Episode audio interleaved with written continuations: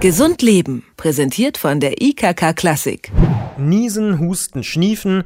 Jetzt geht sie wieder los. Die kalte Jahreszeit und damit auch die Zeit der Erkältungen. Im Schnitt ist jeder Erwachsene drei bis viermal im Jahr davon betroffen. Kleinkinder bis zu zehnmal. Wenn es im Hals anfängt zu kratzen, dann geht das Rätseln um die richtigen Maßnahmen gegen Erkältung wieder los. Hilft die heiße Zitrone und viel Trinken gegen Erkältung? Treten Husten und Schnupfen in der kalten Jahreszeit tatsächlich häufiger auf? Und was ist überhaupt von der Grippeschutzimpfung zu halten? Über Erkältungsmythen und was man tun kann, damit man nicht krank wird, sprechen wir mit Till Treutler. Er ist Oberarzt für Innere Medizin am Klinikum St. Georg in Leipzig. Ich sage schönen guten Tag, Herr Treutler. Ja, schönen guten Tag. Ja, was passiert denn eigentlich bei einer Erkältung? Also bei einer Erkältung, das hat jeder sicher schon mal durchgemacht, das ist so, dass meistens geht das los mit einem unspezifischen Unwohlsein, man bekommt eventuell Schnupfen, andere bekommen als erstes Halsweh. Das sind so die ersten Anfänge und dann kann das entweder von alleine wieder weggehen oder es wird eben schlimmer, dass man dann sich allgemein abgeschlagen wird, dass man Fieber bekommt und unter Umständen dann auch richtig ausgeprägten Husten bekommt und eben sich fühlt wie bei einer Grippe. Wie kann man das vermeiden? Also wie erkältet man sich? Diese Erkältungskrankheiten sind meistens viral bedingt, in selteneren Fällen sind die ähm, bakteriell bedingt. Vermeiden kann man das Ganze am besten, indem man erstmal versucht, eine normale Händehygiene einzuhalten. Die meisten Viren werden übertragen, indem man die einfach äh, an Türklinken oder in öffentlichen Räumen, wo viele Menschen in Kontakt kommen, äh, die übertragen werden. Das heißt, wenn man nach Hause kommt, Hände waschen oder auch zwischendurch auf Arbeit und so weiter Hände waschen. Des Weiteren ist es natürlich gut, wenn man ein gesundes Immunsystem hat. Das heißt, man kann Maßnahmen betreiben, die das Immunsystem stärken. Dazu gehört eine ausgewogene Ernährung. Das heißt, man sollte ausreichend Obst, Gemüse essen, was eigentlich auch jedem bekannt ist. Ähm, von Vitaminpräparaten halte ich eigentlich nicht so viel. Das ist eher so eine Mode, die auftritt, äh, weil man keine Zeit hat, sich vernünftig zu ernähren. Wenn man sich vernünftig ernährt mit Obst und Gemüse, ist das eigentlich nicht notwendig. Also ich fasse zusammen, Hände waschen und vernünftige Ernährung ist wichtiger als zum Beispiel ein dickes Unterhemd. Entsprechende Kleidung, die den Temperaturen angemessen ist, gehört sicherlich dazu. Allerdings ist, denke ich, eine, eine Händehygiene wichtiger, als sozusagen äh, das Unterhemd drunter zu ziehen, weil die Erkältungskrankheiten sind immer Infektionskrankheiten und wenn man eben nicht infiziert wird, weil man den Kontakt vermieden hat, kann das sozusagen das nicht angezogene Unterhemd unter Umständen ausgleichen.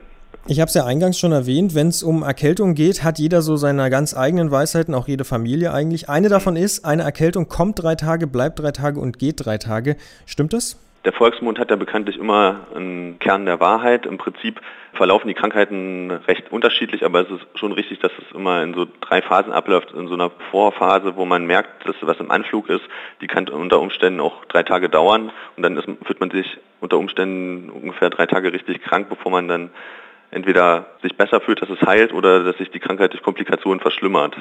Das ist nicht in jedem Fall so, dass es exakt drei Tage dauert, aber so diese Dreiteilung von den Phasen her kann man doch durchaus bejahen.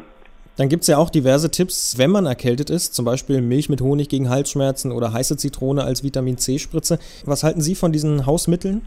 Also ich finde Hausmittel, wenn sie nicht schaden, prinzipiell nicht verkehrt so heiße Milch mit Zitrone, äh, Entschuldigung, heiße Milch mit Honig, beziehungsweise heiße Zitrone nehme ich persönlich auch gerne. Da gibt es keine validierten Studien. Wir sind ja als Schulmediziner immer sehr erpicht darauf, sozusagen alles wissenschaftlich begründet zu sehen. Keiner wird eine Studie durchführen, wo heiße Milch mit Honig gegen ein Antibiotikum verglichen wird.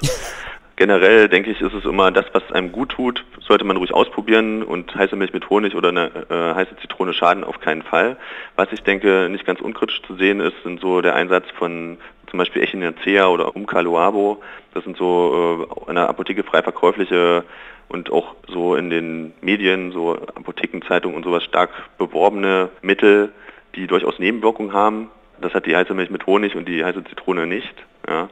Und, ähm, also davon würden Sie abraten? Davon würde ich persönlich abraten. Es gibt Fälle, wo eben diese freiverkäuflichen Präparate dann durchaus auch zu ernsthaften Komplikationen geführt haben. Und es gibt keine belegte Studie, wo das Nutzen gebracht hat. Und es sind Studien durchgeführt worden, wo halt versucht wurde zu beweisen, dass das einen Nutzen hat. Kommen wir noch zu einem anderen Hausmittel. Ist es denn sinnvoll, vorher in die Sauna zu gehen und kalt und warm immer zu duschen?